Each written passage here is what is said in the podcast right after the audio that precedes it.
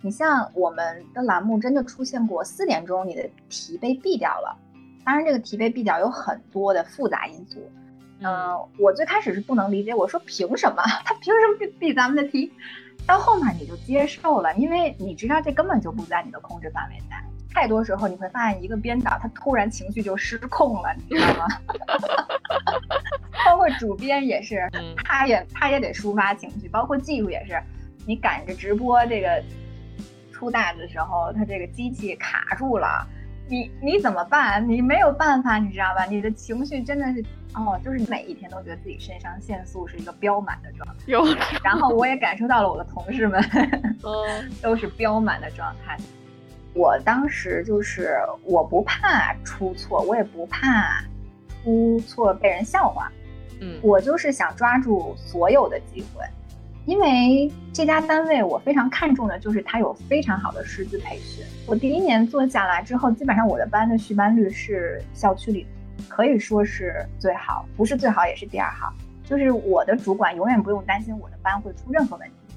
就你当时可能你也没想着，就是说一定会某一天得到一个什么教学主管或者晋升，但你就是想把你所有的努力在当下都付出出去，然后有些结果它其实会自然而然的到来。你知道，这让我想起那个就是贫民窟的百万富翁那部电影。嗯哼，就是那个人，如果他没有经历过那些事儿，他最后就得不到那个，得不到那个百万奖金。我当时复盘的时候，我发现有太多事儿都是我当时没有意识到，它会对我的未来产生这么大的影响，但是它就是产生了。就是你当年那些就是默默无闻的瞬间，其实对你的未来产生了蝴蝶效应。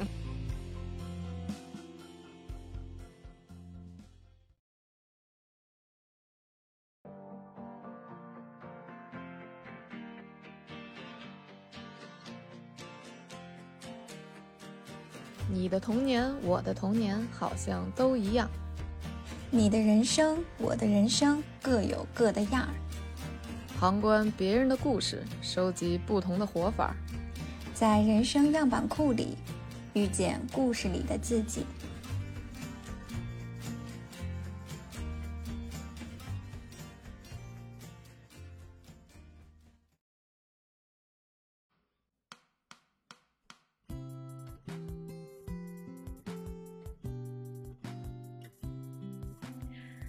Hello，大家好，我是绿大仙儿。Hello，大家好，我是丽丽。欢迎大家来到人生样本。呃，本期节目呢，我们对应之前有一期聊我的这个曾经的这个建筑设计师这个职业。嗯，丽老师的职业经历也比较丰富哈。简单的总结呢，可以是两段儿，一段叫传统电视媒体行业，一段叫青少年。教育行业字面上一看，两段跨度之大啊，那个转折之迅 猛，就是 完全没有关系。哎呀，请厉老师娓娓道来一下吧。这每每每每个职业，其实我也都还挺好奇的，因为大概只知道个面上的东西。里面的你具体每天干啥呀？或者有一些什么什么这个这个工作有一些什么特殊的地方，这都需要你揭秘一下。嗯，好的。这个传统媒体就是我们说电视媒体嘛，当然还有纸媒哈，但是我是在电视媒体。那我在的这个频道是新闻频道，那嗯，它会有多档节目。那我在这个节目就是一个日播类的，然后评论类的直播节目。我在这个栏目里，相当于当然这个栏目的架构，它最上面是制片人，嗯，然后是主编、编导啊，然后还有责任编辑等等。然后我当时的这个岗位分进去的岗位。嗯，就是责任编辑，然后相当于就一直在干责任编辑，干了四年，嗯，然后就是才转行到下一个工作吧。下一个工作的话，嗯，干了五年，但是工作内容在不断的变动啊。一开始是老师，然后后来去竞聘了教学主管，然后后来去竞聘了管培生，嗯，然后后来是自己出来单做，是这样。没有，步步攀升啊。不知道怎么接，可见可见你的第二段明显你倾注了更大的心力，然后这样你才能一步一步的 去拓展自己的能力和这个职级。这两个行业确实就转弯是比较大的。我觉得今天的这期节目呢，也许可以给一些，比如说打算转行或者有这个想法的这些人呢，我们可以去说一些，也许他们会比较关心的问题吧。我觉得。那其实可以先聊聊你第一段大概都那会儿是什么工作内容，然后你每天就面临的这个压力呀、挑战呀，就是怎么就导致你。就是直接 直接有了那么大的一个方向转变的状态。OK，我先概括的可以跟大家说一下我一天的那个这个日常安排啊，因为这档节目呢，它是晚上晚上九点到十点这个时间段直播，嗯，然后我可能上午呢就是自己在家啊忙自己的事儿，然后十二点到到台里去吃个午饭。吃完午饭，我就在家睡睡觉，然后下午开始工作。对，我就记得你那会儿那个作 息非常之、非常之迷人，就没上过那种正经的朝九晚五的班儿，是不是？这真的是，真的是。对。然后你到了到了这个呃下午之后，大家会开呃选题会，当天当下的就是是的，每天都有这么一轮儿，是吧？而且它其实你往上报的流程也非常迅速，你可能就是。一点到了，然后那个三点就报上去了，三点半就批准了，就是这种。哦，三点半太晚了，就是可能就两点一两点吧，就基本上一两点就要开始就是定下来了，所以就整个节奏是非常快的。然后在编导他们去写稿子找素材的时候，那我作为责任编辑，就是我实际上是从四面八方把他需要的东西拿过来，然后可能到呃到下午四五点五六点的时候，编导他们就定稿了。定稿的话，就说白了，今天的片子内容说什么，主持人说什么，基本就定下来了嘛。然后大概六七点，呃，七点太晚了，五六点，然后编导们就要去找技术去制作。那在这个过程中，我也要去跟一下，因为相当于，比如说有没有需要临时改的素材，我要继续去帮他们去保证素材能及时到位。然后另外的话，可能我这边要去协助美工去做嘉宾的，比如说人名条或者是一些什么电话连线的用的板儿之类的，嗯，然后基本上到七八点就要出片子了。那出片子的时候，就是实际上是我和我的那个搭档就要去审每一个片子有没有不适宜的画面，然后有没有跳帧，嗯，等等，然后对，确保它在直播线上是能顺利播出的。呃，在真正直播的时候，也有我一个很重要的工作内容，就是我要跟那个导播去实时沟通。比如说，我告诉他这个片子是三分钟，啊，然后现在这个片子还有十秒倒计时要结束了，要引主持人进场了，就是要说话了。我需要跟，就是你就听那个导播间大家都在大声的说五秒倒计。什么三秒准备就是这种，我我有印象看一些韩剧那种，就是那种新闻类的 韩剧也有这种。哎，那啥意思？就是说导播他不知道这个片子他的那个他知道，就是我在我在另一个地方同屏跟他控制着，就是他能看到这个片子时长。呃，但是因为你知道一个节目它的总时长是固定的，你多一秒都不太行，因为涉及到后后续的节目进场时间以及广告的时间。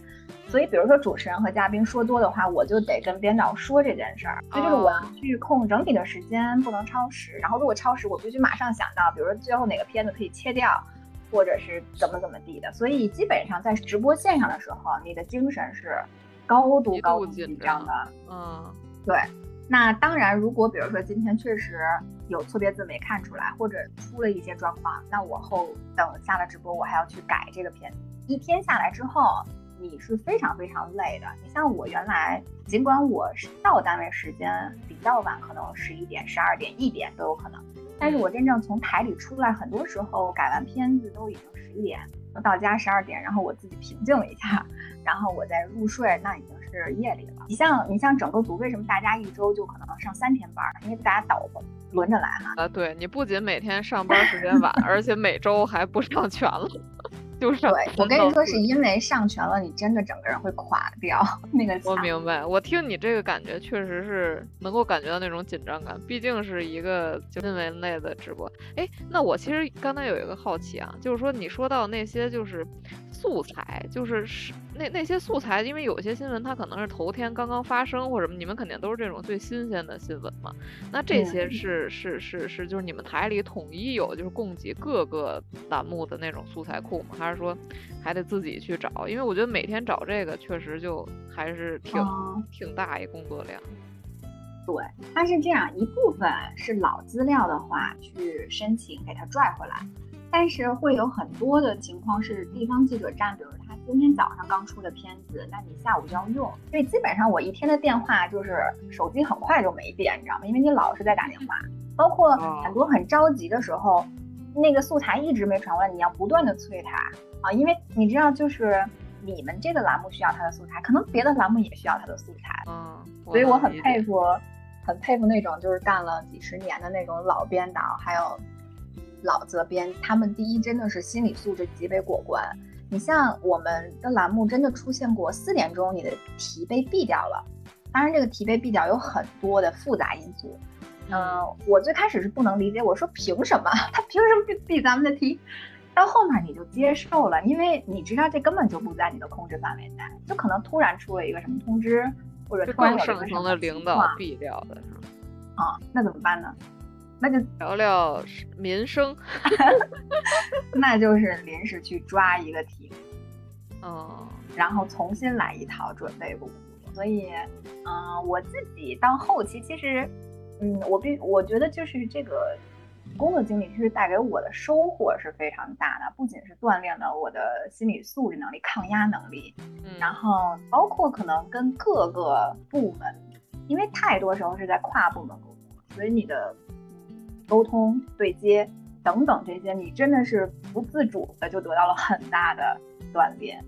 啊，所以你你真是，对你整个这个四年工作下来，你整个人会更稳一些。你知道吧？就是你见过太多突发情况了，你就不慌了。然后你也知道，就是你没什么辙嘛。嗯，那你们是一周七天的栏目，那就也有人排到周末上班呗？啊，不是，我们是周一到周五的栏目。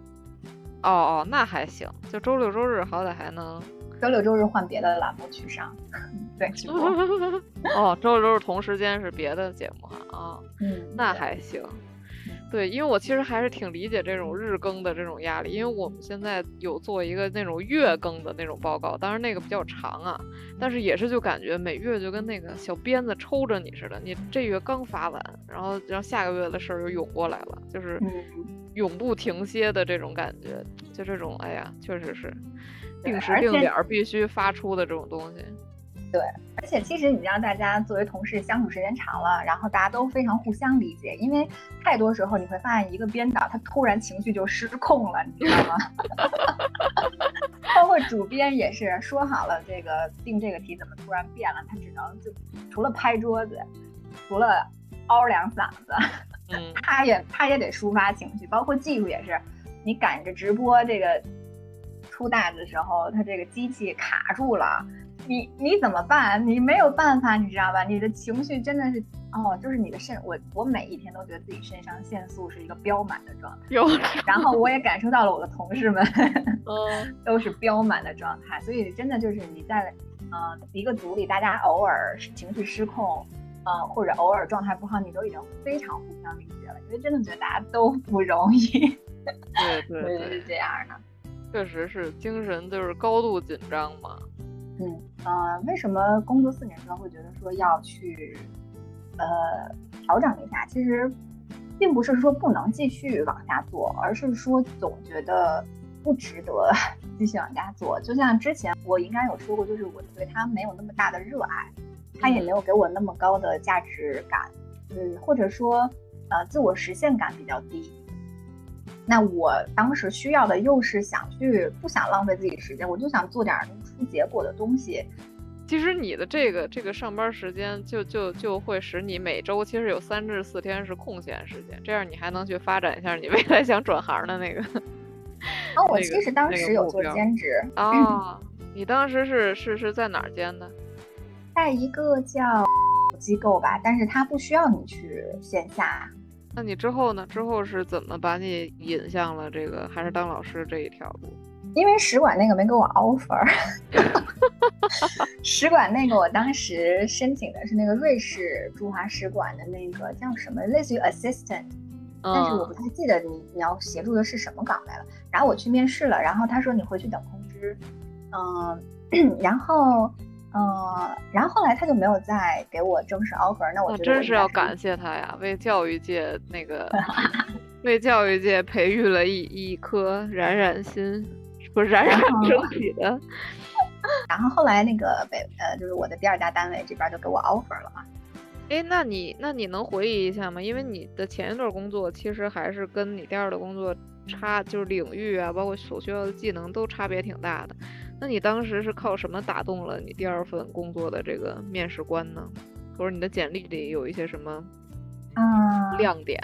能在第二个工作中，其实他就需要你，比如说你呃亲和力，包括你的语言能力是关键。那这些刚好都是我觉得我很对我来说比较容易的事情。HR 这一关过了之后，就是再去试讲。那试讲刚好又是我很擅长的，因为我原来。兼职做过，当时申请的那个也是算是一个那个初级老师的那么一个一个岗位嘛，是吧？就是假设本身是学英语的，然后或者学教育的这种老师，他那那那种他们会就是比如说毕了业就就去申请你当时申的这个岗位，类似于这种对对等关系。他这样，他是这样，这种区别应该会体现在你的那个底薪构成啊，包括啊你能带的课的级别上，啊。哦，是这样的。那其实你就是整体来讲，还是转向了一个你自己很擅长的一个领域。那你那会儿，比如说刚刚开始的时候，有没有一些什么过渡期？你觉得还是有点艰难、有点坎儿的这种时间段？我觉得我我的过渡期是比较快就过去了。我有一种就是，我只要下定决心，我就绝不放松，就是这种破釜沉舟。其实是有一些，因为我始终会觉得说，在别人看来，我好像是丢了西瓜捡了芝麻，但是我想让他们看到，这个芝麻一定会长大的。对，我就点点捡了一个那个叫什么西瓜，不是都不是西瓜了，捡了一个什么能长得更大的一个种子。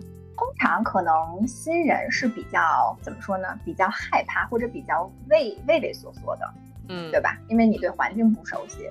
但是我当时就是我不怕出错，我也不怕出错被人笑话，嗯，我就是想抓住所有的机会，因为这家单位我非常看重的就是它有非常好的师资培训。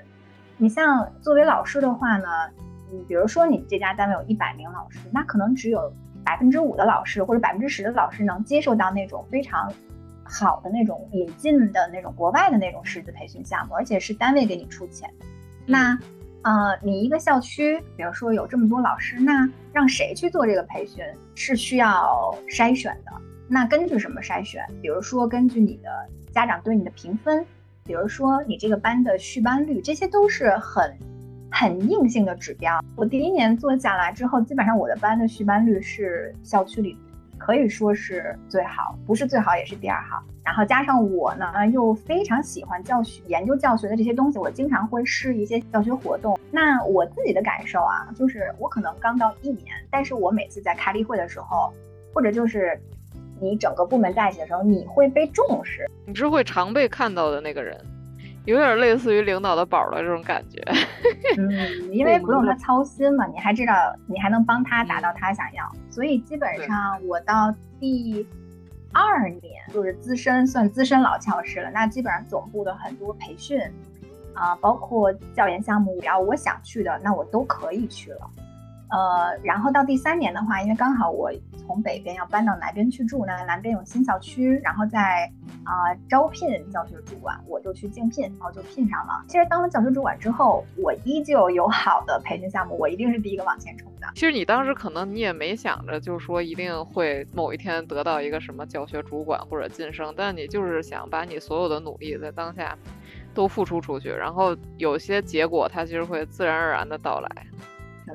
其实是要沉下去做几年的，尤其是在最开始的时候，你是望不到你你能得到什么的，就不想结果，不想那些功利的那些那些外在的东西，只想说我此刻如何把现在我眼下热爱的这个工作和我能够掌控的这些这这这些内容范围吧，都把它做到极致。那你那几年，其实你上班也也不是整天上呀，对吧？那几年你的你会工作到深夜吗？就是照你说的 这么这么拼。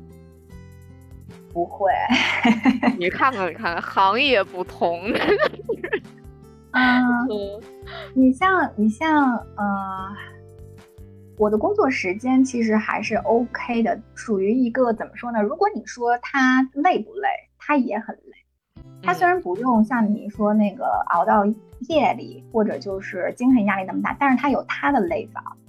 对，但是你面对学生的时候，我觉得你上课的时候肯定也跟你就是盯片子似的，就是一个高度集中的一个状态。对的，我跟你说，一个老师如果他真的很投入去上课，只有四十分钟的课，他上下来是应该大汗淋漓的。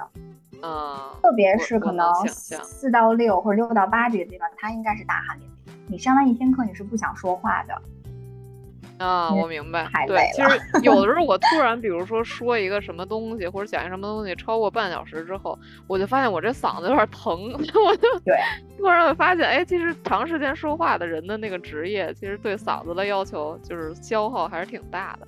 平常咱其实都不怎么说话，工作里就跟人聊两句那种。对，嗯嗯。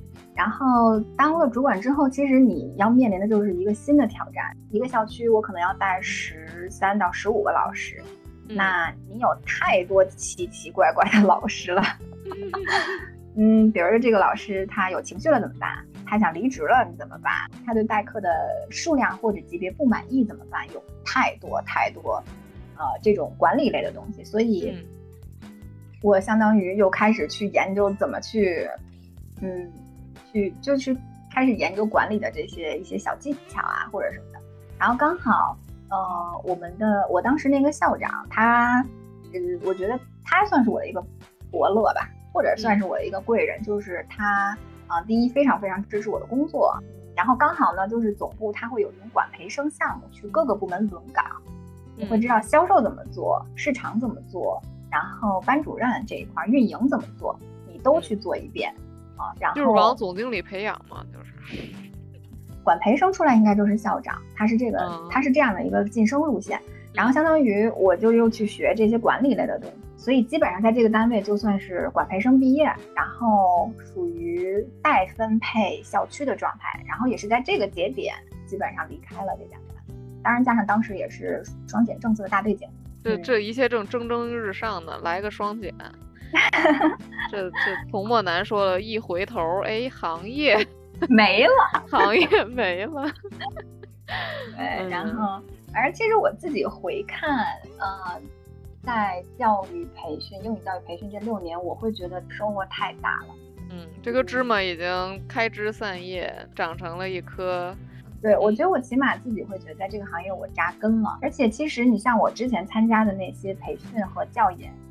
我也真的就是拼了命的去把它做好，然后我觉得这些项目对我后续申请这个呃出国读书也起到了非常关键的作用。实际上，这让我想起那个就是贫民窟的百万富翁那部电影，嗯哼，就是那个人如果他没有经历过那些事儿，他最后就得不到那个得不到那个百万奖金。我当时复盘的时候，我发现有太多事儿都是我当时没有意识到。它会对我的未来产生这么大的影响，但是它就是产生了。嗯，就是你当年那些就是默默无闻的瞬间，其实对你的未来产生了蝴蝶效应。那举个例子，比如说哪一件小事儿，就是就是没它你就你就升不上这个学校或怎样？啊，比如说我自己做过一个三年的一个调研项目，但是你需要去写自己的一个调研报告等等。这个项目我觉得就是。呃，算是一个有分量的一个所谓的科研吧。然后我觉得这个如果没有这个，牛津是打死都不可能看上我的，因为他在面试的时候，面试我的时候问的就是我这个项目的很多细节。你为什么用这个研究方法？你为什么什么什么？那如果我没有做这个项目，我觉得我的简历都不会过关。就当年那些小点点，回看已经连成了一条线，甚至是一张网。感觉其实你的这个两段工作，其实虽然说它的这个领域跨度之大，工作内容之毫无关系，就是非非常的感觉不挨边嘛。但是其实我感觉前一段工作给你还是挺大的一个对后面能力的一个加持。我觉得最重要的可能就是在你刚才提到的这个，就是与各类人的这种沟通能力上。因为我觉得，就是我现在就是近期越来越觉得这个沟通能力真的是一个，嗯，第一是底层能力，第二是一个非常有技巧和有学问的这么这么一件事儿。我最近对这个事儿颇有一些困惑。它它其实需要一些边界感，但是它又需要一些共情，嗯，要拿捏，对。对，所以就是，那你感觉你的第一份工作，除了这个，比如说沟通啊、与人相处的这方面能力，还有没有哪些其实是继承到你第二份工作了？嗯，其实那就不是工作的一些特质了，其实是人。嗯，是，我觉得我非常幸运的是，我们那个组的制片人，嗯，我称他为吕老师。举手。嗯，我其实刚进刚进那个组的时候，就像之前说的，比如说突然领导给你闭题了，你会骂街的，其实，对吧？嗯。但是他就是能接受，而且他就是有那个很大的心胸。那这种其实领领导力很强很强啊。他通过自己的这种对稳定的情绪和这种就是只要他在的这种。这个组就是稳，而且你知道他是非常非常有新闻理想的人。我我觉得我一直觉得理想主义的人身上是自带光环的，呃，他是带光芒的。我觉得他对我的影响就是，就是人是要有有一点理想主义色彩，有一点情怀的。就是我感觉你这两段的领导吧，就是他们也是。就是对你的职业生涯非常的重要，就是说，不管是是是他们对你的这种就是伯乐的作用哈，还有就是他们个人自身的这种个人的一些能力呀、修养呀，给你带来的这种引领式的这种影响，都还是非常之正向。我觉得这个是有运气成分的，所以其实换行业也是要谨慎。我其实现在会觉得，回头看我是比较有点生猛了，有点。有点险，有点莽，富贵险中求。不是，我当时那个李老师他跟我聊，他说你为什么不考虑去英语频道呢？嗯，但是我当时突然觉得，对呀，我为什么没有考虑呢？那不也是英语吗？对。但那时候，但那时候我已经发 offer，了确定了。对对对，我当时我真的是没有想到。嗯，其实也有可能你真的去了英语频道，那也是另一条比较宽广的路，但可能就是。还是得看你对于电视台这种工作对整体的节奏的一种 接纳程度，这个也就无从得知了。如果我去英语频道会怎么样？只是，只是我现在回头看，对啊，我当时想的根本就不成熟，我就去做了。我觉得 有一点点冒险。但是，就是从某某一种层面来说，哈，我觉得可能就是不管选择某条路，这条路走下去的这种宽广程度，都和这个人本身有关系。就包括像你说的，你的初心、你的理想主义和你对他的热情，导致你能够投入进去的有多大精力。其实很有可能，你并不见得你的人生是。就是就假设这个上帝有一个视角哈，你有无数条路，但是只有一条路能通向这个这个美好成功的未来。其实有可能基于你这个人的特性，你选每一条路，它可能都能走的还比较好。但只不过是你这每条路对你自己的那个叫什么，你的一些呃本本身的这种热爱和天性使然的这种这种追求，那可能就是路路与路之间可能稍有区别。但是我感觉其实，可能你假如当时去了英语频道，也应该还可以，只不过你不知道另一个平行时空里还有一个做着教育非常之快乐的你自己。嗯，哎，我那天看什么？那次咱们聊完那个 MBTI，我我看知乎上，它就好像有一些讲 M 那个 ENFJ 适合的行业，大概写了十个吧。然后我数了数，我好像。跟四个都沾边儿。其实媒体对确实应该也是比较适合，要不然你也不会干四年才选择离开。你可能如果真的特别难受，对不适合，你一两年的时候就会有所行动了。嗯，我觉得是这样，就是我我为什么会离开他，除了高压这种强度以外，我还是觉得他不是我的擅长所在。嗯哼，嗯，所以你像我呢，写稿我就很痛苦。其实我你是很不是不用写稿吗？你不是责我？但是呢，我们那吕老师，这个说回吕老师，他老想让我试一下，他还老想让我，培养你成为一个全才。然后他老想让我出差，他说你去采访采访，你体验一下，因为，呃，是这样，他一开始给我两个选择，你到底是想做责编还是做编导？然后他说你做编导以后，比如说他的发展路径是主编、制片人什么这种。嗯，我说我做责我我说我做责编，看看在这个领域毫无野心。我觉得你要是教育领域，你就直接就是我要做校长。嗯，我知道他，啊、用心良苦。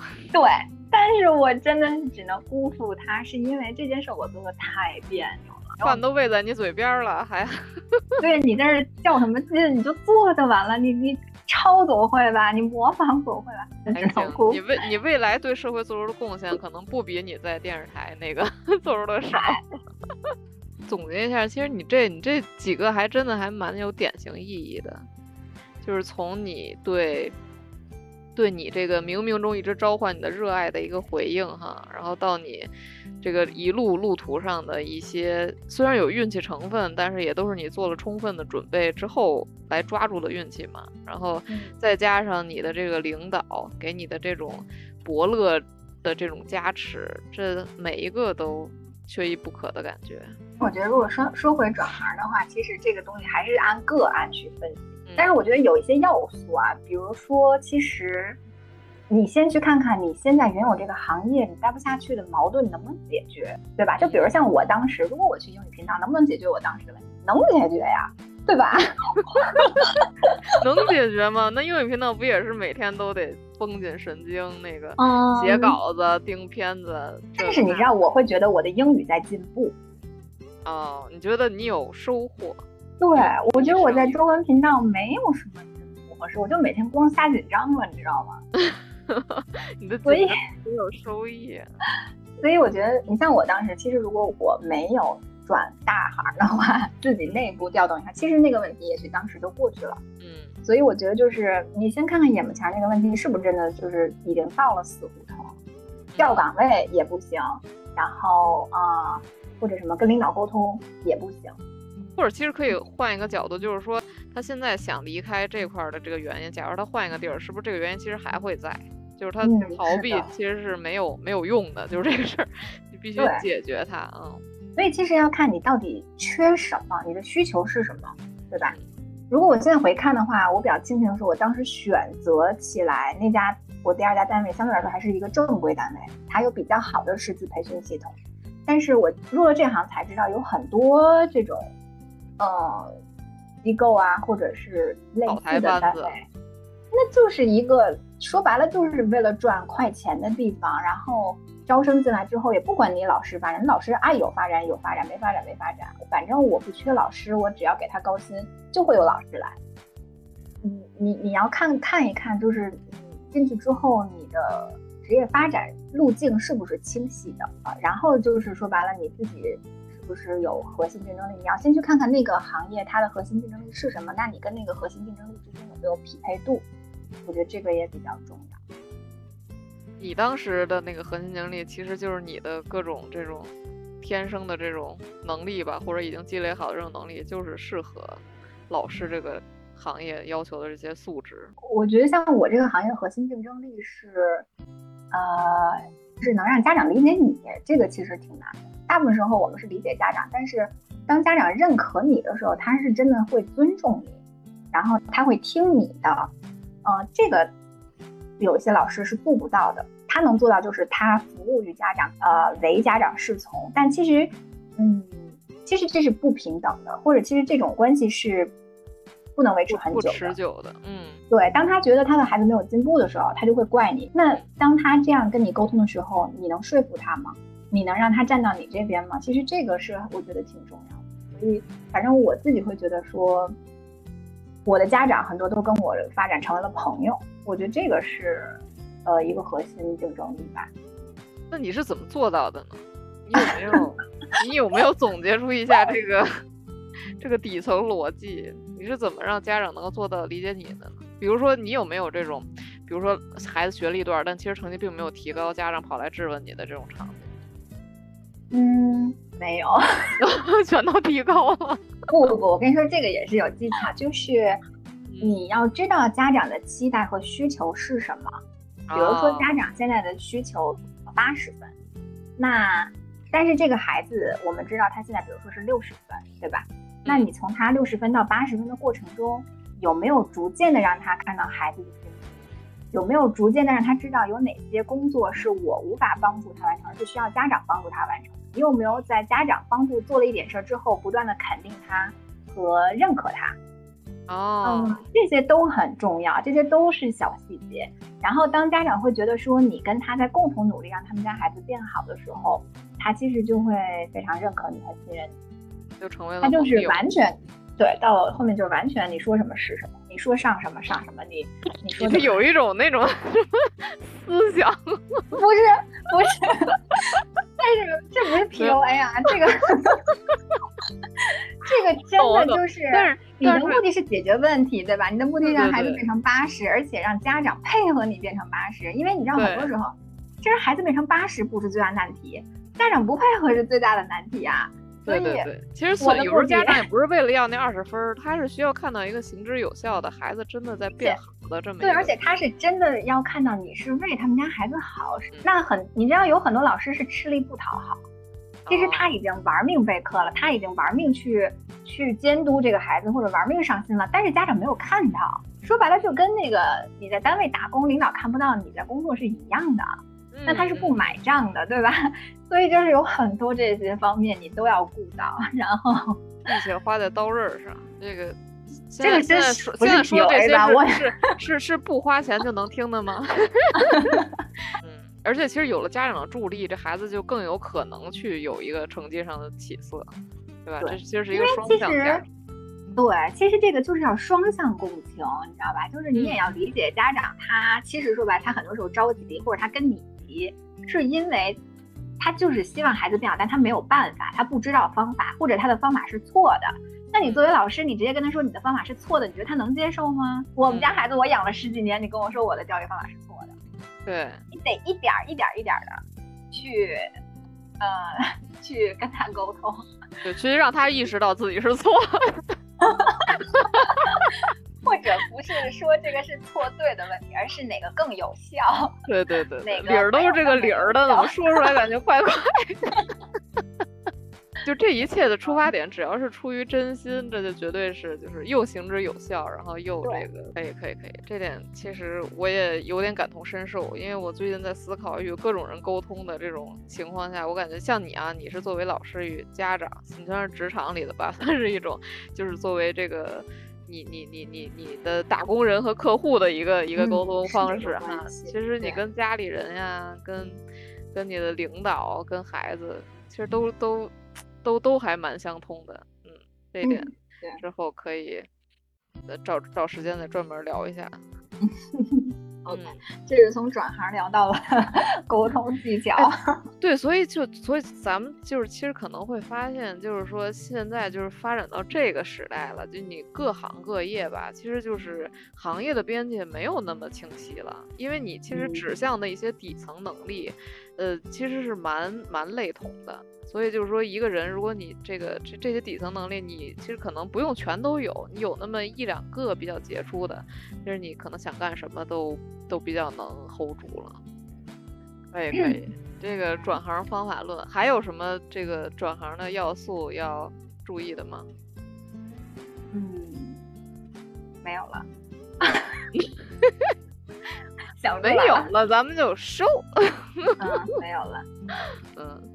OK，其实我觉得你你你你这你你的这个一整个经历和故事哈，就是还是挺挺带有这种励志色彩的，而且是我们很很愿意听到的这种故事。就是你 虽然有几步很险，但是一切都在这个非常好的方向上一直在发展。